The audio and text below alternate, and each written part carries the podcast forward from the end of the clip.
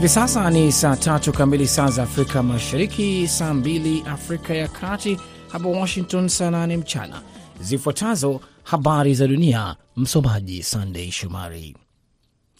Mkuu wa sera za mambo ya nje wa Umoja wa Ulaya Joseph Borrell amesema leo anatumai kutakuwa na makubaliano wiki hii kwa Rusia kuzifungulia bandari za Ukraine huko Odessa na kwingineko, huku maisha maelfu ya watu yakitegemea makubaliano hayo, huku ukiwa na uhaba wa chakula katika nchi nyingi. Akizungumza na waandishi wa habari mjini Brussels, Borrell alisema Rusia inapaswa kuruhusu mauzo ya nafaka ya Ukraine, la sivyo jumuiya ya kimataifa italazimika kusema Rusia inatumia chakula kama silaha bila ya kuzingatia maisha ya binadamu. Sio mchezo wa kidiplomasia, ni suala la maisha na kifo kwa wanadamu wengi, Borrell alisema. Katibu mkuu wa Umoja wa Mataifa Antonio Guterres alisema wiki iliyopita kuna makubaliano mapana juu ya mpango kati ya Rusia na Ukraine na Uturuki na Umoja wa Mataifa wa kuuza nje mamilioni ya tani za nafaka za Ukraine zilizokwama kwenye maghala tangu uvamizi wa Rusia Februari 24. Mwandishi wa habari wa Rusia Marina Ovizanikova, ambaye alijipatia umaarufu mkubwa kwa kukatiza matangazo ya moja kwa moja ya televisheni na kulaani hatua ya kijeshi ya Rusia nchini Ukraine, alisema Jumatatu aliachiliwa baada ya saa chache kizuizini. Niko nyumbani, kila kitu kiko sawa, aliandika kwenye mtandao wa Facebook usiku kucha. Sasa najua ni bora kuondoka nyumbani na pasipoti yangu na begi langu, aliongeza. Wakili wake Dmitri Zakvatov alisema alikamatwa kwa sababu alishukiwa kuwa amelidharau jeshi katika matamshi yake nje ya mahakama ya Moscow wiki iliyopita kumuunga mkono mwanaharakati wa upinzani Ilya Yashin ambaye anatuhumiwa kueneza habari za uongo kuhusu jeshi hilo. Mnaendelea kusikiliza habari za dunia kutoka idhaa ya Kiswahili ya Sauti ya Amerika, VOA, ikitangaza kutoka Washington DC. Maafisa wa Malaysia walisema Jumatatu walikamata kontena la meno ya tembo, magamba ya kakakuona na mafuvu ya wanyama wengine na mifupa inayokadiriwa kuwa na thamani ya dola zipatazo milioni 18. Idara ya forodha ilisema katika taarifa yake iligundua magendo hayo yakiwa yamefichwa nyuma ya mbao kufuatia ukaguzi wa Julai 10 kwenye meli iliyokuwa ikitoka Afrika. Hii ni pamoja na kilo elfu sita za meno ya tembo, kilo mia moja za magamba ya kakakuona, kilo 25 za pembe za faru na kilo mia tatu za mafuvu ya wanyama, mifupa na pembe za wanyama. Uchunguzi unaendelea kuhusu mwagizaji na wakala wa usafirishaji, idara hiyo ilisema bila kutoa maelezo zaidi. Haikuwa wazi ikiwa kontena hilo lilikusudiwa kusafirishwa hadi sehemu zingine za Asia. Pembe za ndovu, faru na magamba ya kakakuona zinaaminika kuwa na dawa na zinatafutwa sana katika eneo hilo. Vikosi vya usalama vilitumia mabomu ya kutoa machozi wakati waandamanaji wa Sudan wakiandamana katika mji mkuu Khartum siku ya Jumapili dhidi ya uongozi wa kijeshi ambao wanahisi unahusika kwa ghasia katika jimbo la Blue Nile. Zaidi ya watu 30 waliuawa na 100 kujeruhiwa katika mapigano ya kikabila yaliyoanza wiki iliyopita katika kati ya makabila ya Hausa na Fang katika jimbo la kusini mashariki karibu na mpaka na Ethiopia, kulingana na maafisa wa Sudan na Umoja wa Mataifa. Mamlaka ilisema siku ya Jumapili itaimarisha usalama katika jimbo hilo na kuchunguza mapigano hayo. Amri ya kutotoka nje imetangazwa katika miji miwili.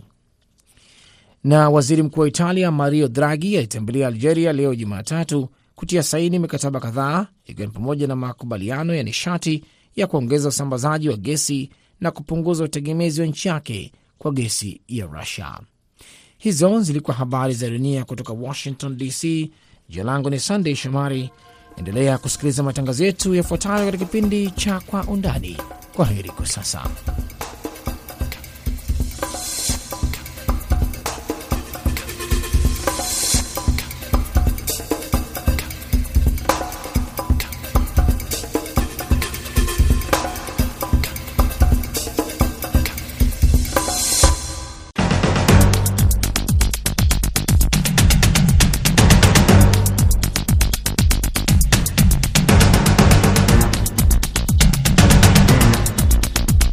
Hii ni Kwa Undani kutoka idhaa ya Kiswahili ya Sauti Amerika, jiji kuu la Marekani, Washington DC, kipindi achoangazia ripoti zinazogonga vichwa vya habari. Tunapekuapekua, tunachimbua na tunakupa maelezo ya kina zaidi kuliko ilivyo kawaida. Msikilizaji, kwenye sehemu ya kwanza ya kipindi tutaangazia jinsi ziara ya rais wa Marekani katika Mashariki ya Kati ilivyopokelewa, sio tu na Wamarekani lakini pia na waangalizi wengine kwingineko duniani. Katika sehemu ya pili tutamulika athari na faida za mitandao ya kijamii katika siasa za Kenya kuelekea kwa uchaguzi mkuu nchini humo unaotarajiwa mwezi Agosti mwaka huu. Watu wanatoa habari zisizo za sahihi kwa minajili ya kujitafutia wao umaarufu, kujitafutia umaarufu wa kisiasa katika msimu wa kampeni. Ni Kwa Undani. Mimi ni BMJ Mridhi.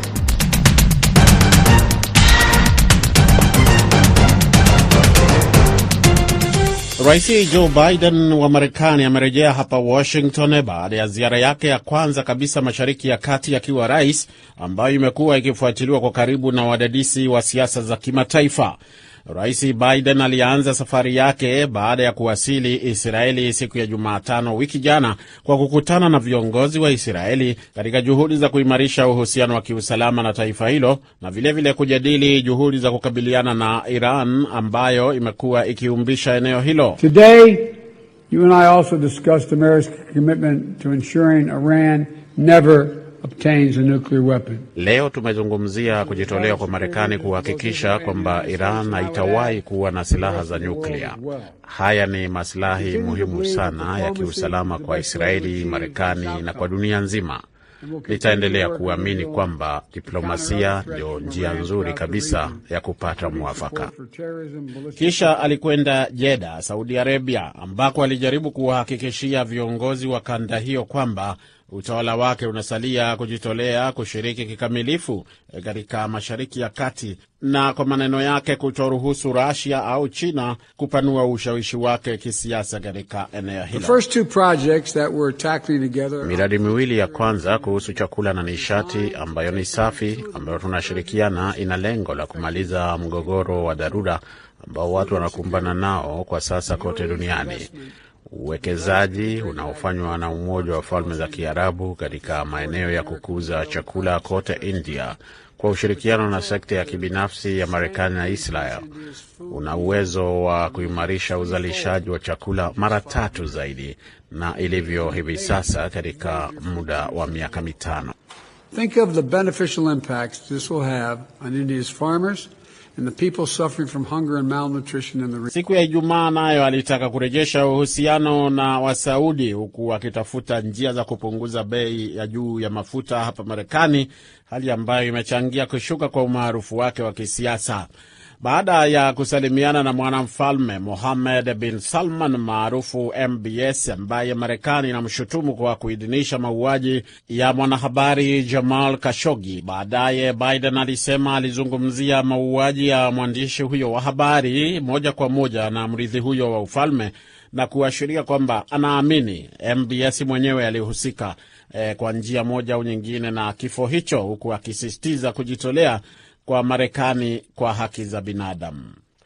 Nam, baada ya maelezo hayo, kama nilivyokuahidi kwamba tutaungana na mchambuzi wetu wa siasa za kimataifa Profesa David Monda, leo hayuko nasi hapa Marekani, yuko safarini, yuko Johannesburg, Afrika Kusini. E, habari za huko Profesa? Habari za hapa ni safi kabisa, tuko ngangari. Safi kabisa. Basi twende moja kwa moja kwenye e, suala ambalo tunalizungumza sasa hivi, ziara ya Rais Joe Biden uh, kule Mashariki ya Kati. Kabla hatujazungumza yale ambayo yamepewa kipaumbele zaidi wikendi hii ambayo imepita, e, kwanza tuanzie Israeli tu kwa kifupi. E, ma, mafanikio yake unaweza kuyaona kama ni yapi e, katika Israeli na Uh, hapo uh, Israeli na Wapalestina, maanake pia alikutana na rais wa Palestina. Eh, nafikiria kwa upande fulani kwa taifa la Israeli uh, Joe Biden ameweza kuhakikisha uh, kwamba uh, ufalme wa Saudia umefungua uh, uh, anga yake kwa msafara wa ndege kutoka Israeli. Kwa hivyo hiyo itastaarabisha biashara kati ya hayo mataifa mawili. Pia kwa upande mwingine ni kama uh, Joe Biden alijaribu pia kuonyesha ishara ya kwamba uh, msimamo wa Marekani ni ule wa wastani. Kwa hivyo alikutana na uh, wakuu wa serikali ya Israeli, lakini pia akakutana na wakuu uh, wa serikali ya Wapalestina na akawatolea kitita cha zaidi ya dola eh, milioni mia tatu uh, hivyo kusaidia hospitali kwa Wapalestina na pia kusaidia shirika la Umoja wa Mataifa ambao unahudumia wakimbizi.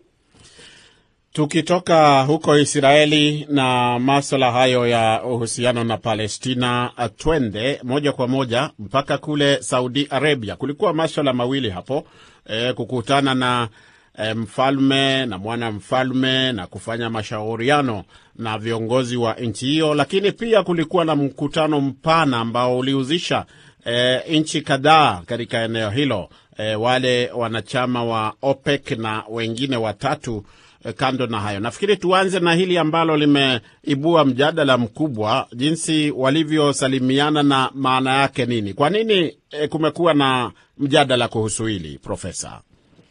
Eh, ni kwa sababu eh, kulikuwa na ile hali ya sintofahamu kati ya serikali ya Saudia, ufalme wa Saudia eh, hususan eh, kwa lile suala la eh, mauaji ya huyu mwanahabari eh, Kashoji ambaye aliuawa kwa njia ya kinyama kwenye ubalozi wa Saudia kule Uturuki.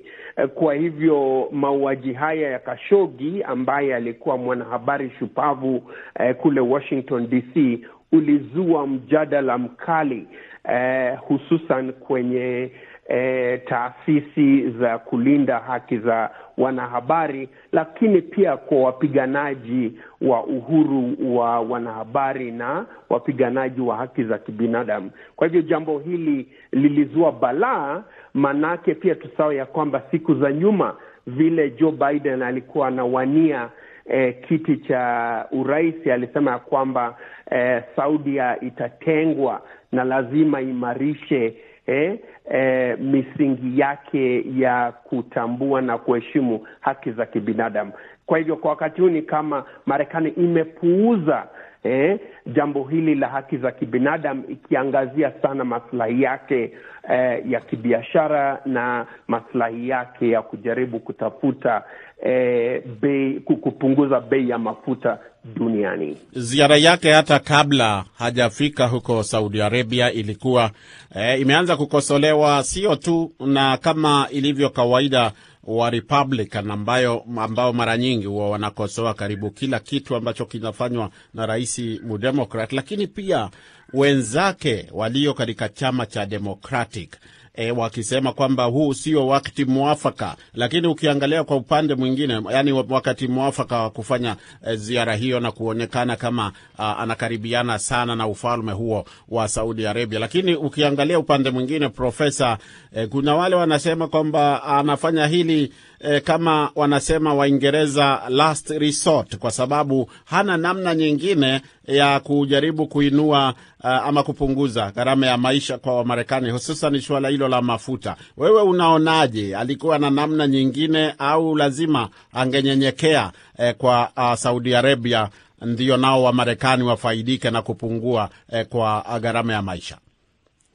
Nafikiria uh, kwa njia mbili eh, la kwanza lazima ilibidi anyenyekee kwa Saudia, manake Saudia inatoa mapipa mengi sana ya mafuta. Kwa hivyo kupunguza bei, itabidi ya kwamba Saudia iongeze idadi ya pipa za mafuta ambayo ina, inazitoa. Lakini uh, kule nyumbani Marekani, wana Republican nao walikuwa wanasema ni kama ameonyesha mkono wa kidiplomasia wa Marekani kuwa dhaifu, eh, kwa sababu amenyenyekea kwa Eh, kwa serikali ya Saudi ambayo inakandamiza haki za kibinadamu, lakini wana Republican wanasema ya kwamba Marekani ina mafuta ya ku, ya kutosha. Ni zile kandarasi nyingi ambazo hazijafunguliwa ili kuwezesha Marekani kuongeza idadi ya mapipa ya mafuta. Kwa hivyo ni kama alikosolewa sio tu kwa wana Republican, tena kwa upande wake chama chake wanademokrat ni kwamba wanasema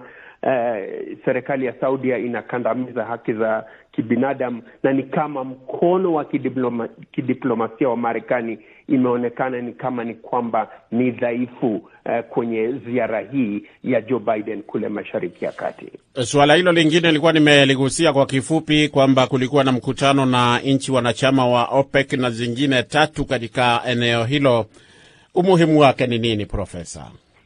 Umuhimu wake ni vigezo viwili. Cha kwanza ni umuhimu wa kustaarabisha miundombinu ya kiuchumi kati ya mataifa haya ambayo yanaitwa uh, GCC, Gulf Cooperation Council, lakini pia kwa masuala ya usalama ni kama kwamba Marekani inajaribu kujumuisha uh, haya mataifa ya Kiarabu, sio tu kutambua Israeli, lakini pia kukaa dhahiri na imara kupinga Iran eh, na, na, na, na siasa kali za Iran kujaribu kubadilisha eh, mwelekeo au misingi ya kidiplomasia Mashariki ya Kati. Kwa hivyo ni kama Marekani inajaribu kuunganisha mataifa ya Kiarabu, sio tu kupinga eh, Iran, lakini pia ku, kufanya ushirikiano na Israeli na kuimarisha maslahi sio tu ya mataifa ya ya Ghuba,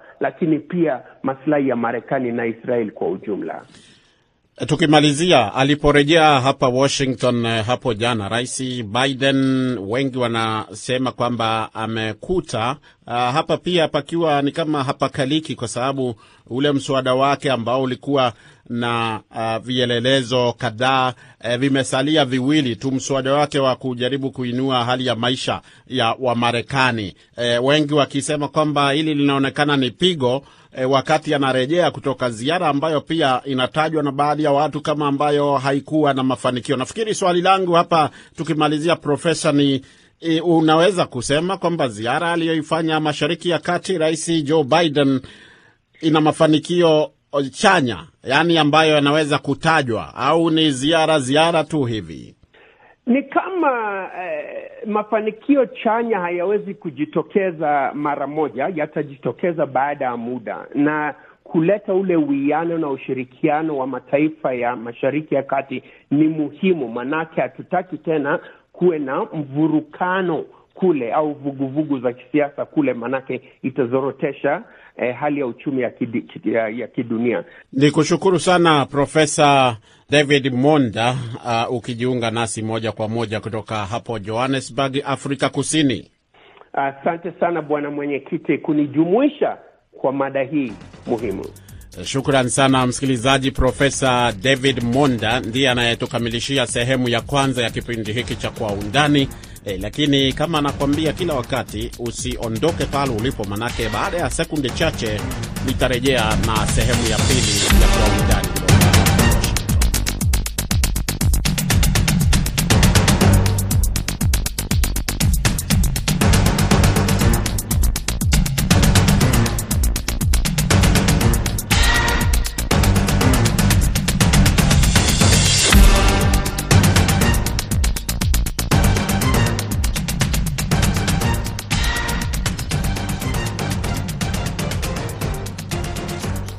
Karibu msikilizaji kwa sehemu ya pili ya kipindi Kwa Undani kutoka hapa idhaa ya Kiswahili ya Sauti Amerika, jiji kuu la Marekani, Washington DC. Uko nami BMJ Muridhi.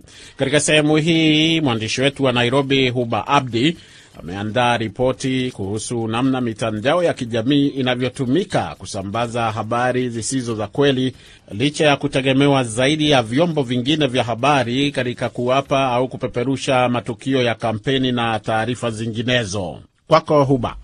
Mitandao ya kijamii imekuwa tegemeo kubwa kwa watu wengi nchini Kenya wakati huu wa kampeni kuelekea uchaguzi mkuu wa Agosti 9. Hii ni baada ya kutokea madai kwamba vyombo vya habari vya kawaida vya Kenya vinaegemea upande mmoja wa kisiasa na kumfanyia kampeni mgombea mmoja bila ya kuwa na usawa katika uandishi wa habari na nafasi kwa wagombea wote. Madai hayo yamethibitishwa na utafiti wa Baraza la Vyombo vya Habari Kenya MCK ulioonyesha kutokuwepo usawa kwa wagombea wakuu wa urais na wagombea wenza kwenye habari habari za redio, televisheni na magazeti. Wanasiasa wanatumia mitandao ya kijamii hasa Facebook na Twitter kupeperusha mikutano na kampeni zao moja kwa moja. Lakini licha ya kutegemewa sana, mitandao hiyo ya kijamii imejaa habari potofu na za chuki zenye lengo la wanasiasa kuchafuana sifa. Mnamo Aprili, kampuni ya mtandao ya Mozilla ilifunga zaidi ya akaunti thelathini za TikTok zilizokuwa zinachapisha video zenye ujumbe wa chuki, uchochezi na taarifa nyingine za uongo. Mtandao wa kijamii wa Facebook pia umejaa habari zisizokuwa sahihi na zenye lengo kubwa la kuwapotosha wapiga kura ili kuegemea upande fulani na kubadilisha maamuzi yao wakati wa kupiga kura. Joy Mudivo ni wakili na mtaalamu wa masuala ya siasa za Kenya. Katika msimu wa siasa utapata kwamba kuna propaganda nyingi ambayo itaenda au hata um, watu wanatoa habari zisizo za sahihi kwa minajili ya kujitafutia wao umaarufu. Hiyo ndio jambo la kwanza, kujitafutia umaarufu wa kisiasa katika msimu wa kampeni. Kwa hivyo utapata mtu atatoa amba, habari ambazo zitamfanya mwenzake aonekane kama ambaye hafai kwa uongozi na zitamwonyesha yeye kama ambaye mtu ndo anayefaa katika uongozi. Kwa hivyo ukipata uh, vitu zimetoka uh, vyombo vya habari vinaeneza habari ambazo baadaye inaonekana si sahihi, pengine by the time inaonekana kwamba si sahihi, ushawishi ule mtu alikuwa akitafuta ushapatikana. Kwa hivyo kwake yeye atakuwa ametekeleza malengo ma, ma yake. La pili, utapata pengine mtu ameona yeye hana umaarufu kabisa, lakini anataka tu kumharibia jina au kumharibia nafasi mtu mwenzake. Kwa hivyo katika kueneza habari ambazo hazifai unapata ama ambazo hazina ukweli, unapata kwamba ni kujaribu kumharibia mwenzako nafasi ili ari yake katika macho ya wananchi ipunguke. Kwa mujibu wa kampuni ya Digital 2022, karibu milioni 24 ya Wakenya wanatumia mitandao ya kijamii. Karibu ya nusu ya idadi ya jumla ya watu nchini Kenya wanatumia huduma ya intaneti kila siku. Baadhi ya Wakenya wanaotumia mitandao ya kijamii kupata habari wanazoamini kwamba ni za hakika wana uwezo wa kujua iwapo habari wanazosoma au video wanazotazama au hata sauti wanazozisikia sio vina ujumbe wa usio wa ukweli. Kulingana na wataalam, habari za uongo zinazochapishwa zinawashawishi baadhi ya Wakenya na kuziamini, na Wakenya wamepata uzoefu wa kubainisha ipi ni propaganda na ipi si propaganda, lakini kuna wale ambao bado hiyo propaganda inawapatia ushawishi. Wataalamu wa mitandao ya kijamii wanasema kwamba asilimia themanini na moja ya Wakenya wamekumbana na habari zisizo za kweli kwenye mitandao ya kijamii kipindi hiki cha kampeni na uchaguzi unapokaribia. Watu wenye uhusiano wa karibu sana na wagombea wa nafasi mbalimbali au wenye ushawishi katika vyama vya kisiasa wametajwa kuwa wahusika wakubwa katika kusambaza habari za uongo kwenye mitandao ya kijamii. Kurasa zao za Facebook na Twitter zimetajwa kuwa na asilimia kubwa ya habari zisizo sahihi, licha ya kuwa na wafuasi wengi wanaozisoma kila dakika, kila saa kila siku. Jacob Nyongesa ni mtafiti wa masuala ya dijitali na mitandao ya kijamii katika Baraza la Waandishi wa Wanahabari Kenya. Anasema kwamba kuna mamia ya kurasa za Facebook zinazotumia majina ya wagombeaji wawili wakuu wa urais, makamu wa rais wa sasa William Ruto na kinara wa ODM Raila Odinga, ambazo zinaeneza habari za uongo. Nyingi ya kurasa hizo vilevile vile ni za uongo, lakini zimepata maelfu ya wafuasi na makundi fulani fulani. Kwa mfano, kuna wale ambao wanaegemea upande wa Azimio, kuna wale wanaegemea upande wa, wa UDA na kila mtu anafanya ana, anaeneza uvumi kulingana na mahali ambapo anatoka, na tunapata kwamba kuna uvumi katika Facebook, Twitter, uh, Instagram na pia TikTok, na kazi ambayo tunaendelea kufanya kama Media Council ni kuhakikisha kuwa tunawahamasisha wanahabari na pia wale ambao watumizi wa, wa, wa mitandao kuwa kila mtu ana jukumu la kuhakikisha kuwa ujumbe ambao anaotumia ama anafanya anakumbana nao katika mitandao ni ujumbe ambao ni wa ukweli na umethibitishwa. Alafu pia watu wengine pia ambao wanatumia mitandao, hatari ambayo ina, inapatikana kwenye mtandao ni kuwa uh, tunaita propaganda. Propaganda ni ile kila uh, kila kila mtu ambaye kwenye mtandao ana lengo fulani. Nataka kuhakikisha kuwa watu wanakuja upande wangu wa kisiasa, na nitatuma ujumbe yoyote kuhakikisha kuwa watu wamenifuata. So wengi hawataki kujua kama huo ujumbe ni ukweli ama ni uongo, wanataka kueneza tu, kwa sababu wanataka kuvutia watu kwenye mirengo yao ya kisiasa. Lakini je, nani walengwa wa taarifa potofu katika mitandao ya kijamii? Alphonse Shiundu ni mhariri wa shirika la kuchunguza ukweli katika taarifa zinazoandikwa, maneno yanayotamkwa na wanasiasa pamoja na viongozi, miongoni mwa mengine. Shirika hilo linaitwa Africa Check. Taarifa potofu wakati huu wa uchaguzi huwalenga wapiga kura na pia huwalenga wanasiasa wengine.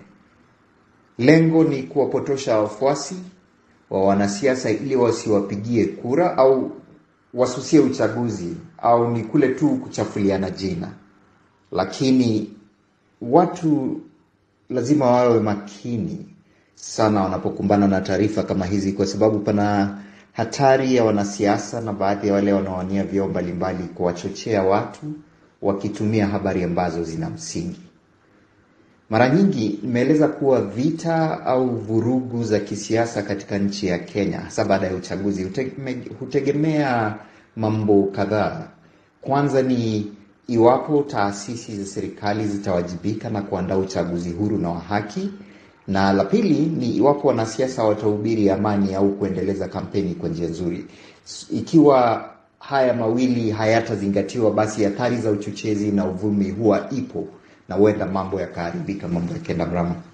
Shirika la Africa Check hufanya utafiti kuhusu habari ambazo zinashukiwa kutokuwa sahihi, lakini zinaonekana kuaminiwa sana na Wakenya. Wanatafuta ukweli uliomo kwenye taarifa hizo na kuchapisha matokeo yao. Hivi karibuni wamechapisha ukweli uliomo kwenye manifesto ya mmoja wa wagombea wa urais na kubaini kwamba karibu asilimia tisini na tano ya mambo yote amekuwa akiwaambia Wakenya ni ya uongo. Mgombea huyo amekuwa akiwaahidi Wakenya kwamba kilimo cha bangi kina uwezo wa kutatua shida zote za kiuchumi zinazolikumba taifa hilo. Na picha hii itawapotosha wapiga kura, na hivyo uamuzi wao hautakuwa uh, uko na habari iliyo na picha kamili. Wa mwisho ni mwananchi pale sokoni au nyumbani, ambao wanaokota tu taarifa mitandaoni na kusambaza bila kuhakikisha kuwa ni ukweli. Vyombo vya habari vilevile vimejipata katika matatizo ya kusambaza habari za uongo zinazochapishwa kwenye mitandao ya kijamii, ikiwemo kutangaza vifo vya watu mashuhuri ambao baadaye wanajitokeza na kufutilia mbali habari zilizokuwa zikisambazwa kwamba wamefariki. Vyombo vya habari kwa kawaida vilevile vimesambaza habari za uongo kuhusu siasa ambazo zimechapishwa na mitandao ya kijamii. Dina Ondari ni afisa wa kitengo cha uhuru, usalama na utetezi wa waandishi wa habari Kenya, MCK. Uh, unafaa kuwa habari zako zikuwe ni za kuaminika, yani accurate, um, uh, balanced na hata wakati ambapo tunaongea Uh, um, uh, about online media, digital media, mambo ya bloggers. Kuna wale ambao wamekuja uh, ambao kazi yao ni kuensure kwamba wanasambaza habari kwa haraka zaidi, na mara nyingi unapata wana, wana, wanahabari wanajiuliza kweli hii tasnia yetu itaweza kusurvive vipi kama tuna compete na wale bloggers ama uh, citizen journalists vile wanajiita pale mtandaoni. Huba Abdi, Sauti ya Amerika, Nairobi. Asante sana Huba Abdi. Msikilizaji mwenzangu Huba Abdi hapo kutoka Nairobi ndiye anayetukamilishia sehemu ya pili, na hivyo basi kipindi chote hiki cha Kwa Undani kwa leo, kwa niaba ya wote waliofanikisha matangazo haya, msimamizi amekuwa ni Hadija Riami, mwelekezi amekuwa ni Aida Isa, mimi naitwa BMJ Mridhi. Tuonane wakati mwingine, panapo majaliwa.